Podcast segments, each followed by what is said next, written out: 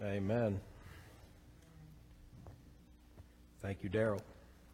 If you would please turn in your Bibles to the book of Titus.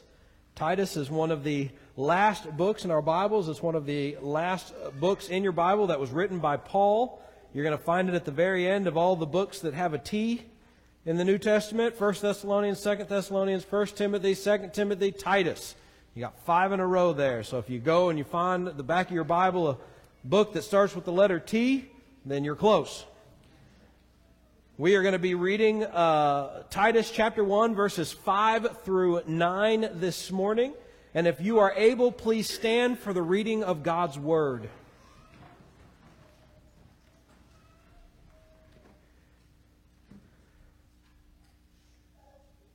And God, speaking through the Apostle Paul, had these words to Titus. He says, For this reason I left you in Crete, that you would set in order what remains and appoint elders in every city as I directed you. Namely, if any man is above reproach, the husband of one wife, having children who believe, not accused of dissipation or rebellion, for the overseer must be above reproach, as God's steward, not self-willed, not quick-tempered, not addicted to wine, nor pugnacious, not fond of sordid gain, but hospitable, loving what is good, sensible, just, devout, self-controlled, holding fast the faithful word which is in accordance with the teaching, so that he will be able both to exhort in sound doctrine and to refute those who contradict it. Please be seated.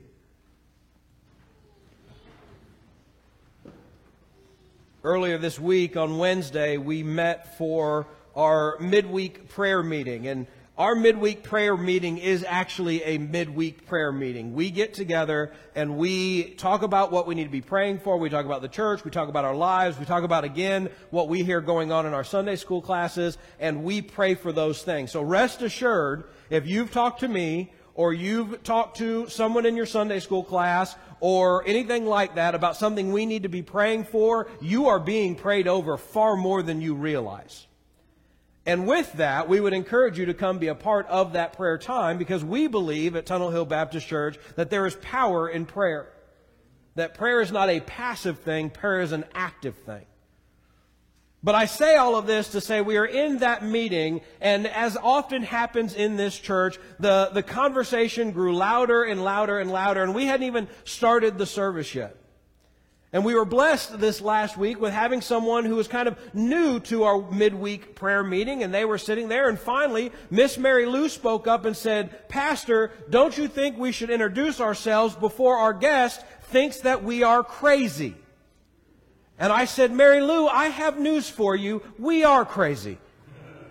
We might as well get rid of the illusion. And I have to be honest, when I got, when I sat down this, or this week and I looked at the scripture and realized what we have to talk about, I said, let me get this straight. I am the pastor of this church for a little while, longer, hopefully. And I'm about to get up on Sunday morning and teach and preach about what the biblical qualifications for a pastor, elder type person should be, and then immediately dismiss this congregation to a business meeting. I am crazy. I cannot believe for just a moment in, that anyone in their right mind who is leading a church would tell a church, these are all the expectations you should have for your leading. Think about them for 30 minutes and then go decide if that's actually what he's doing. I guess I don't have much concern for job security, or maybe that this is a church, and hopefully I am a pastor that is going to hold the Word of God higher than anything else. Higher than job security, higher than comfort, higher than what's easy. In light of all that, I would suggest to you that we consider this morning my performance review. And I welcome you as we get into the text today to honestly think about what kind of leader the church should have and how that reflects on what kind of church we ought to be. I know that it is often hard to look for a new church. I know that it's often hard to to decide what kind of church you want to be a part of. We've spoken with many people, some of you have, some of which are, are here in, in the room this morning, and, and many others as we have ministered to people through the years who find themselves looking for a new church and, and wanting to, to decide what kind of church God is calling them to. And, and oftentimes the first thing we look at is we look at the leader. And I want to challenge you if there comes the day where you have to look for a new church. Maybe you move. Maybe there is a reason behind all of that. I would challenge you today, listen to what Paul is saying. And as you look at that leader and as you decide where God is leading you, make sure that the, that the pastor of that church, that the elders of that church are being held to the high bar that Paul presents in this passage. Our passage begins with this saying. He says, I left you in Crete so that you would set in order what remains and appoint elders in every city. We have to immediately start by asking the question, what is an elder? The word in the original language simply means an older or mature person. Specifically in our text, it talks about someone, an, an old man, male person. Now, in our day and age, we're actually joking about this just a little bit with some of the people in our church. In our day and age, we don't like to be referred to as old. We actually live in a day and in a culture where we think being young is good. But that was not always the case. In fact, in, in, in, the days of Jesus and in the days of Paul, to live a long life, to get to the point where you are a mature individual was considered an honor and a privilege and even so an accomplishment. It was good to be a mature individual. And so this word that they have that comes in here comes as, as, as one as one who is mature, a man who is mature. You will notice also in our passage that in verse 7 we see kind of the same things being said, only it uses the term overseer. These two words throughout Scripture are used interchangeably. This is probably because the elder was what they were, maybe an official title or a way to say this mature person in Christ, this mature leader in our church, while the other word, overseer, was more what they did. They oversaw the ministries of the church. They oversaw the work of the church. They oversaw the theology and the general spiritual health of the church. We do this today. This isn't a stretch. You guys today may say, well, what is, what is my office? What is my title? And you'd probably say, pastor. But many of you may refer to me at some point or another, or, or in, a, in a particular context, as preacher. Pastor may be my office, and certainly also is something that I do, but preacher is what you see me do on the regular. It is the activity that you expect from a pastor. If we look into the broader context of the New Testament, we'll notice that the Jewish faith also had elders. They were often lumped into the Pharisees and the scribes as Jesus was interacting with people. We see them in the book of Acts quite often as the, the Sanhedrin and the leaders of the Jewish faith in the synagogues were trying to wrestle with what to do with this movement that they call the way, with this Christianity. You hear often about the elders and the, the chief priests and the scribes and the Pharisees. In fact, it's uh, in Acts 11, all the way 11 chapters into the book of Acts, that we first see mention of Christian elders who are leaders in the church in Jerusalem. After this verse, we see the term elder associated with the apostles regularly. so, throughout the Gospels and prior to Acts chapter 11, almost every time we see the word elder, it is mixed with the Jewish faith and the Jewish leadership. It is these, it is those that are with the Pharisees and the Sanhedrin. And after Acts 11, almost exclusively, the word elder is mixed in with the apostles, that it is the apostles and the elders.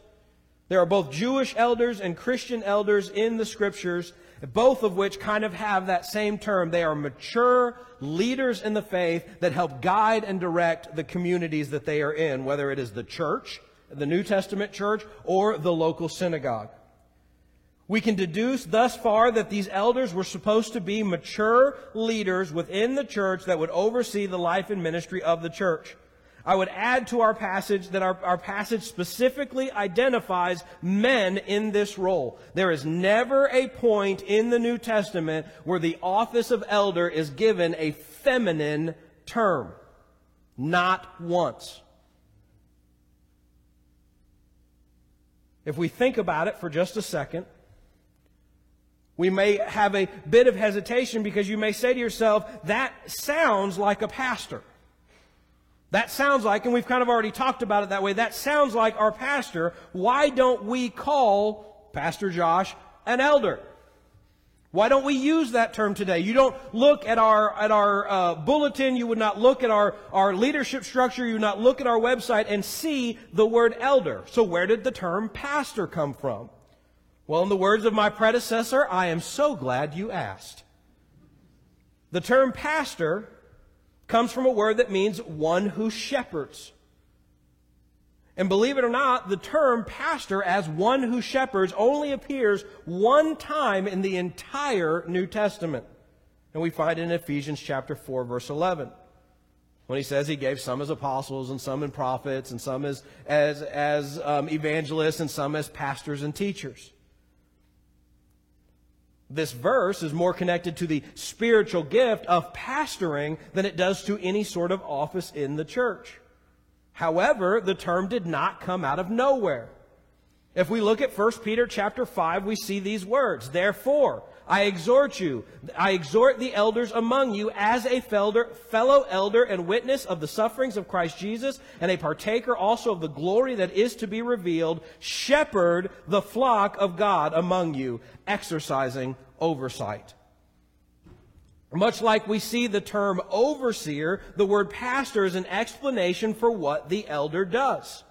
Notice how Peter uses the term overseer, pastor, and elder in just these two short verses. Literally, in one sentence, in one thought in Paul's mind, he calls them elders who pastor and oversee.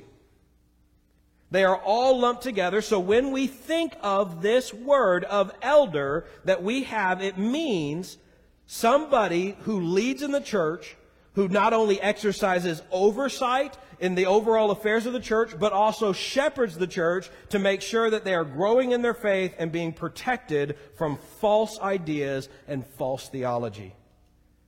Based on what we can glean from scripture, scripture we recognize that this is what the modern day pastor is and maybe even a strong case for why we should designate them in the biblical term of elder. One more point I want to make about an elder that I found particularly interesting is that the word elder is almost always plural. In fact, in my study of the scriptures, looking at the word elder and going through the whole New Testament, I found only two instances when an elder was referred to as a singular person. One is here when he talks about the qualifications of an elder. The other time is found in how you, how you uh, receive accusations against an elder who is not doing what the Bible prescribes him to do. So in both cases, we can see why those are individualized it's talking about deciding whether an individual should be an elder or deciding whether an individual should no longer be an elder. This means that in every church instance, and every time the office of elder is brought up, there is more than one present in that local church. That's really something we as a church ought to consider. We should not have one single individual who is given the role of overseeing and shepherding and being the mature Christian for the entire congregation. That's something to pray about. We should have, we have indeed, we have a pastor in this church. But it's something that we should seriously, thoughtfully pray about. Is God calling, is God com- commanding, is God recommending for the church to have more than one person who does this oversight so that it does not fall on the shoulders of one singular individual? But let's move forward. We've answered the question, what is an elder? And I think by now we've already recognized that this is an important job in the church. This is something significant. This was something so significant that both, that Paul talks to both Timothy and to Titus and says, this is what you need to do as you establish elders in the place where I've left you. Imagine for a moment that you are Titus. You are a young man who has in some way, shape, or form been around with Paul. We don't hear a lot about Titus in the book of Acts. But what we do um, understand from our letter today is at some point he was with Paul and Paul left him in Crete. Crete is an island, a fairly large island that did have a significant Jewish population in it, and now, because of the gospel going to the island of Crete, now has a significant Christian population. And he has left them there, and one of his most important jobs while he is there is to establish elders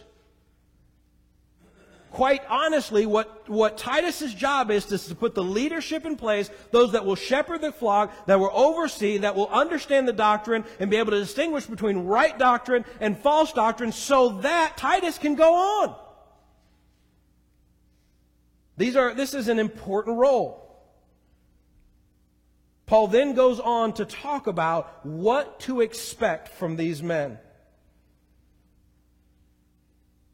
This is what we mean when we title the message, and you see it in your bulletin, as setting a high bar.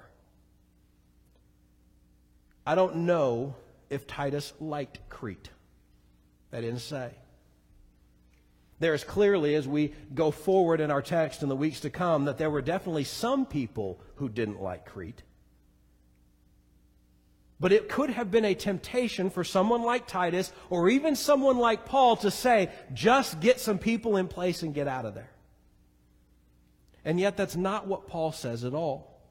Paul says, I've sent you there to put things in order, to establish elders, and this is what they should be. And he sets the bar up here, not just find a warm body that can talk. These qualities should be something that these potential elder candidates should already be demonstrating as followers of Jesus. These are not things that they will be willing to do if made an elder. There is no such thing as sanctification by ordination. I want you to recognize that. If you feel God's call, and maybe you are in this church and you feel God's call to be an elder, to be a leader in the church, someone who oversees and, and, and helps those people, but you are not living for the Lord, you are not meeting these qualities now, then you are not qualified, and we don't care if you're going to be. We do not ordain those who are not already exemplifying the things that we find in this passage. All that Paul is going to say Every qualification we are going to look at today, no matter how controversial or how straightforward, is going to fall under the qualification that he leads with in our passage. Namely this. He says, he says this, namely, if any man is above reproach. Notice again in verse 7, he says it again, for the overseer must be above reproach. We don't use terms like that a lot today, and, and while that seems to be something of a churchy term, we do need to understand what on earth that means.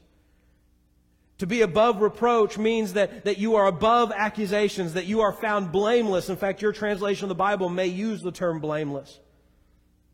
As we start getting all into all of this and looking at every qualification, we have to ask ourselves the question, how could this person's behavior, reputation, or qualifications bring accusation or shame upon both that individual, the church, and Christ himself. We have to be aware that those that we have in leadership are a reflection of not only us as a church, but also the kingdom of God as a whole. And when we start getting into all of these things, we have to begin to ask that question as it relates to every other quality. Paul applies this overarching quality to three different areas in the life of the potential elder.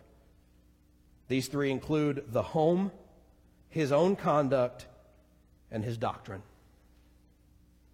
So let us begin with the home.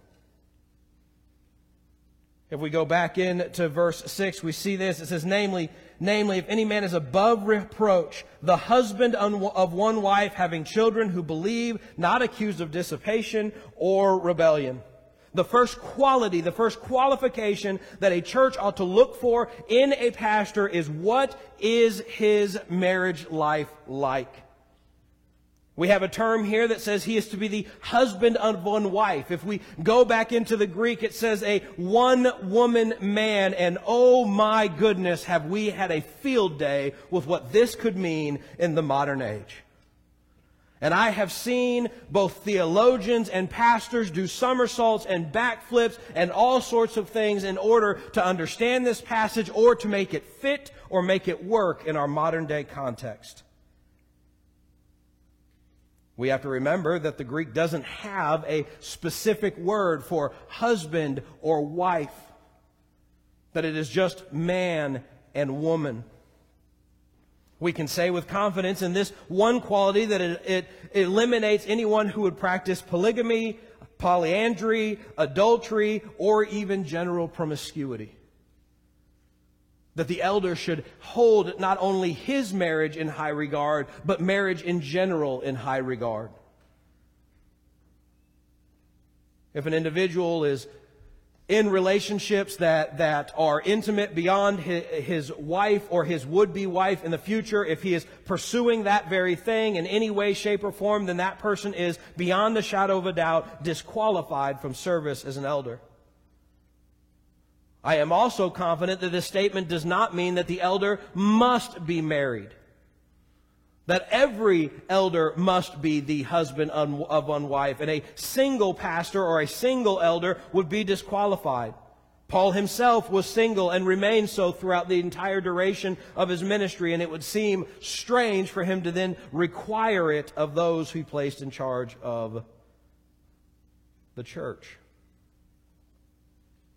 Now, I do believe that Paul saw the benefits of marriage and recognized that the person who exercised oversight and exercised leadership in the church would benefit from being in a marriage and even a marriage with children so that he could exercise oversight not only in the, in, in the church, but also in the home. Maybe even using what he's learned in the home as an opportunity to be a better pastor of the church.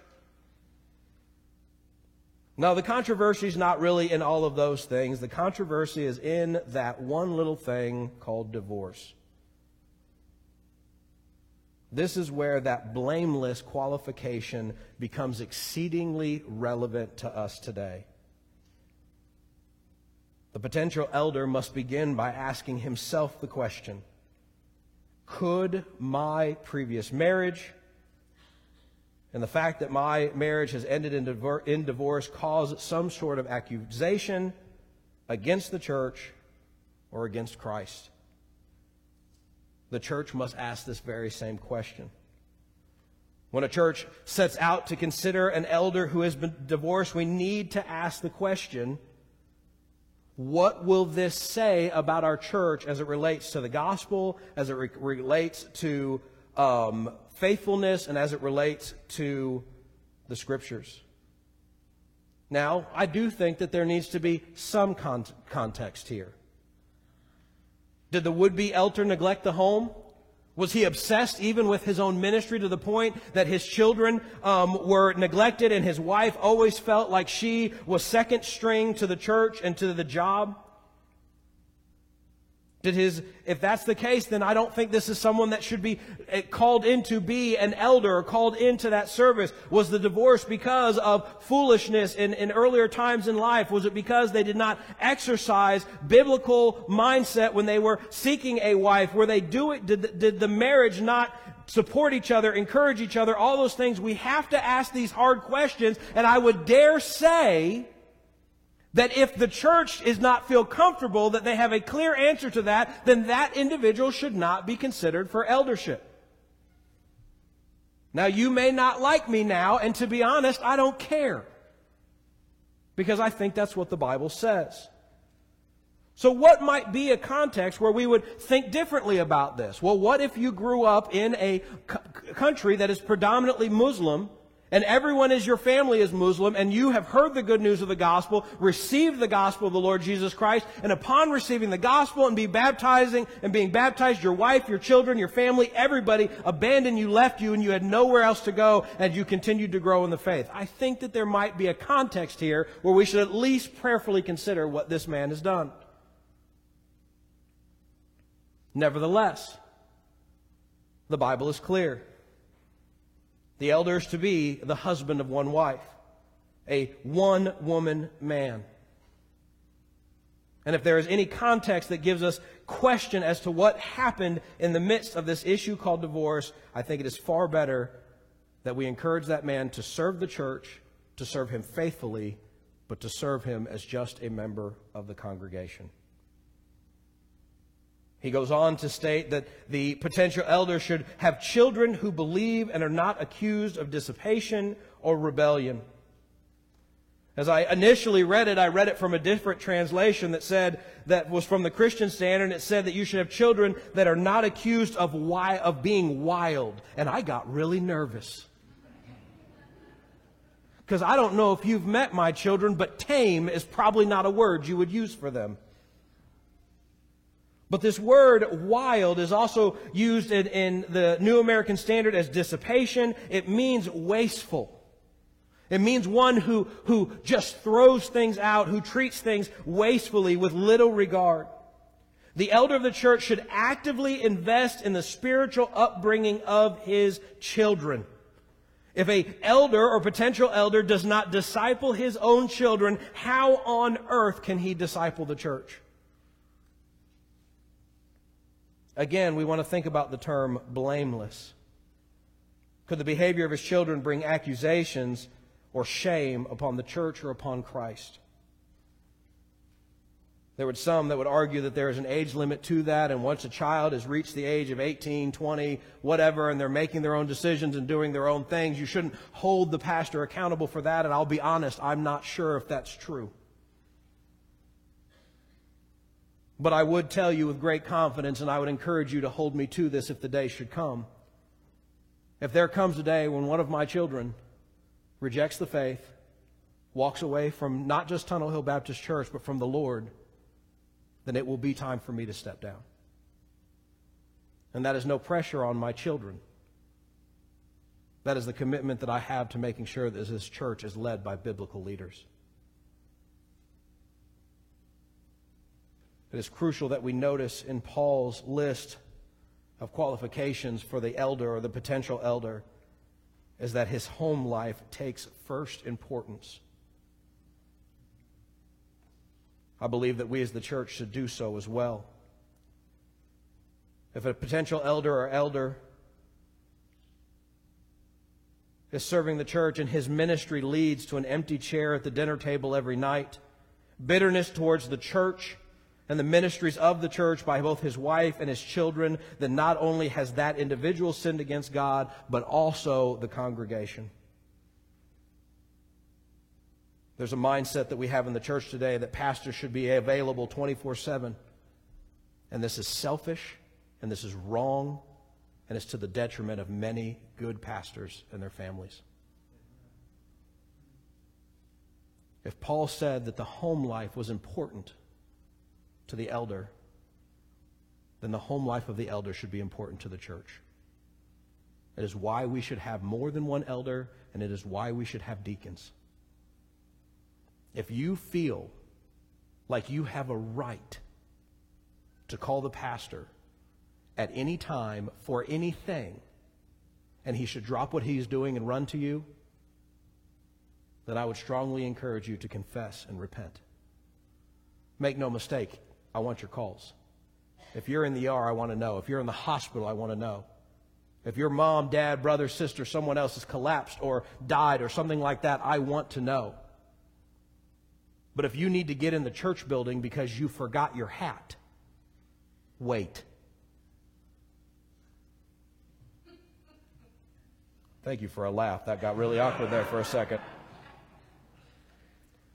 Second, after addressing the home life and addressing the family, he addresses the conduct of the elder himself.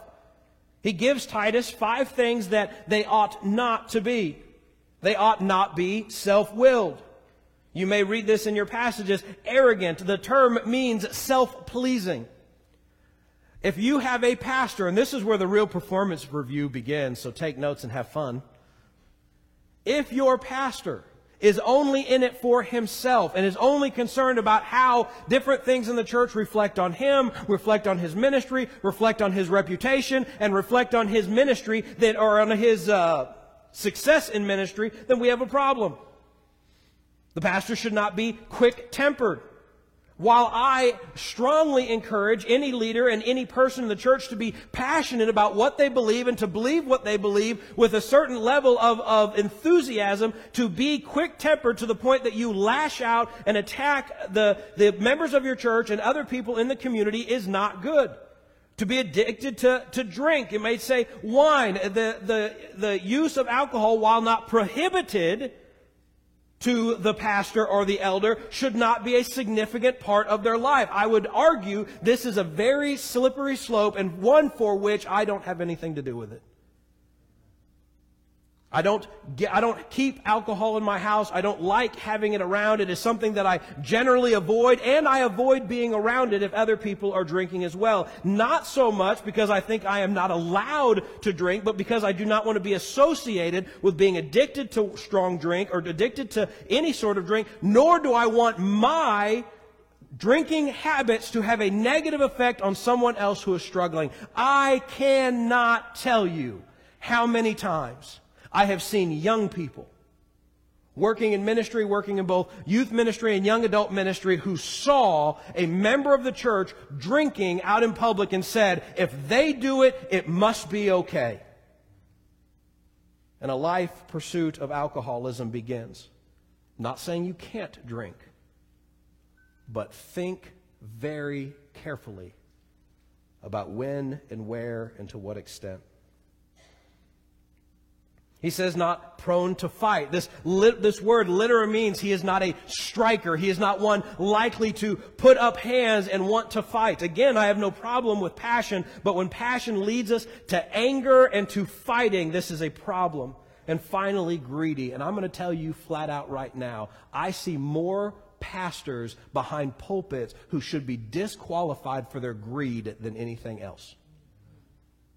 And that's for me, personal people that I know. I'm not talking about so and so on the TV screen or on YouTube. I'm talking about people I know who are more concerned about their paycheck, the benefits that they're getting from some convention, their packages, their, their um, clothing, all of it. They are more concerned about their financial situation than even the health and welfare of their own church. And I have known pastors who have bled churches dry while convincing them that they were worth it. We need to be aware of that. We need to be careful that when we follow a preacher that he is not always talking about how much or how little he gets paid. The nice things he has or the fact that he should have nicer things. See, this greed that comes in our passage today is a very dangerous thing. And it is one that can slowly build up in even a person that we've deemed qualified at the beginning. But we must be mindful of it. All of these show a lack of self control. It's a lack of self control in their emotions, a lack of self control in their pleasure, and it shows a strong desire to primarily please themselves. Now, this is a problem in the church in general. And, it's not, and it should not be one that we make concrete by putting, a, putting in leadership those who have those same faults. As this church seeks to appoint new elders, looks for an elder someday in the future, one of the things that you should be very, very mindful of is this a person who has a strong desire to take care of themselves first and foremost and struggles in the area of self control. Accompanied with this, Paul gives them six qualities to seek out. They should be hospitable, welcoming, friendly, He should love what is good, celebrating cherishing the good things of, of life. And I'm not talking the way the world defines it, but the way Scripture defines it. He should be sensible. Now, that term sensible is tied to the word sobriety. By contrast to the one who, who is addicted to drink, instead, the pastor ought to be sensible, sober minded, alert. He should be just, doing what is fair, not playing favorites, pious, doing what is good. I remember not that long ago, I got to sit on the uh, ordination board for a good friend of mine. And as we were going around the table, they were asking him questions, and most of the questions that the other people on the ordination uh, council were asking had to do with kind of his methodology and, and what, did he, what is he going to do to attract uh, young people and how is he going to serve. And they're asking him questions. And, and unfortunately, the reality of this is, is we put a lot of people on ordination boards that don't know what Titus says.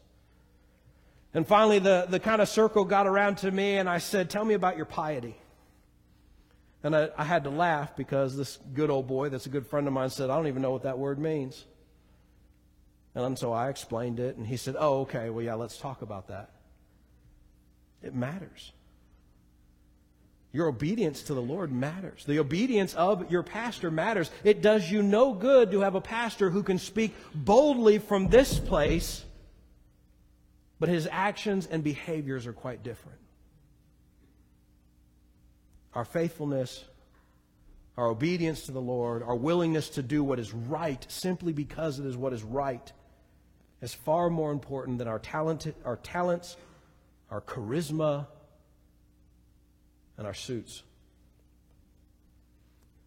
He should be disciplined. This is where we also get this word self control. By contrast, these qualities show a man who is in control of himself, both mentally, physically, and emotionally. He is actively growing in his faith. He is one who is clearly becoming more sanctified. Again, I would remind you that these are the qualities that Paul says should already be present in the would be elder candidates. We do not have sanctification by ordination. It is important to allow these characteristics to develop over a period of time to show that they are a lifestyle and not merely politicking to get a job.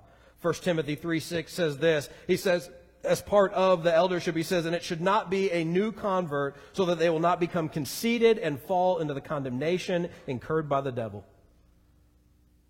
One of the interesting things about the book of Titus, and I think it was necessary of the time, was that most elders were homegrown. People who grew up in the church, who followed the Lord, who became more and more like Jesus as they growed and eventually were called into eldership. They were not people that came from a seminary up the road.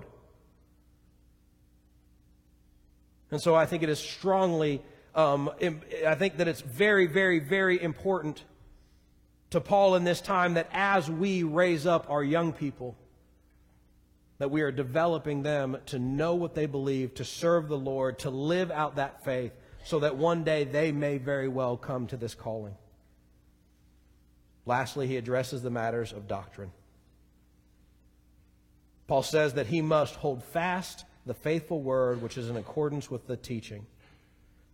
It's important to note that Paul says the teaching, implying that the beliefs and teachings of the church were starting to become much more defined and much more stable.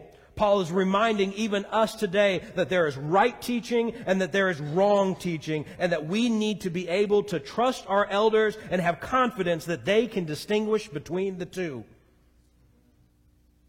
This does mean that some of you are not going to like what they have to say. I hate to say it, but it's true. That if they, if their job and their, and, and, and, part of their, their overseeing is to tell you what is right and good and proper belief and also what is wrong and unbiblical and unfaithful, we have to be willing to, to receive that and also to trust them. In fact, Paul gives two specific reasons why they need to know what the Bible says. First, because he needs to encourage people to know and understand what and, and believe the truth. We are to, as, as an elder, we are to cultivate and encourage you as you grow in your faith so that you will believe good and proper things about God. Along with that, it is to refute the teachings that would draw people away from the truth. As we go to the end of this passage, I, I, want you to notice this. He says, holding fast to the faith, which is in accordance with the teaching, so that he will be able to exhort with sound doctrine and to refute those who contradict. At nowhere in this passage does it say that we are to condemn, to belittle, to make them feel stupid, or to make them give up. But we must give our elders the liberty to speak the truth into our lives even when we don't like what they are going to say. And we have to be willing to love the truth even more than our own preferences and our own comforts. Are you beginning to see why this is such a high bar? The elder is called to do something that is unbelievably hard. And sometimes leads them to feel utterly and crushingly alone.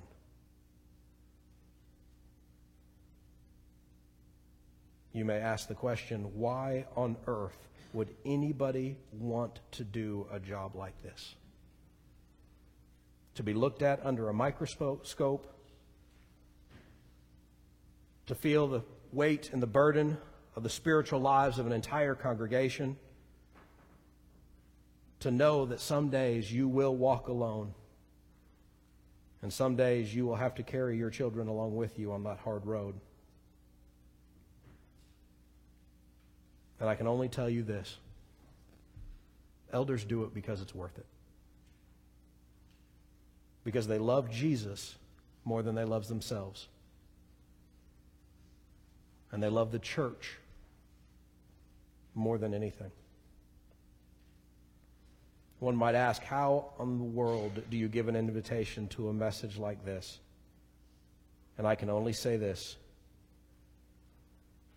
At the beginning of our time together, I, re- I told you that we must be crazy, or quite specifically, that I must be crazy to preach a message like this before we go into a business meeting. Well, I think you all know that I am a little crazy. And if you don't know for sure, ask my children. They'll be happy to affirm that, my, that, that craziness. Except for one thing the gospel is true. But there really is a God who knows you, who loves you, and who sent his one and only Son to die on the cross for your sins that to give God glory and to serve Him with all your heart is really the best thing that you could possibly do with your life. And the most important thing that will ever matter in all of creation is that you know Jesus and that you grow in your walk and your love for Him.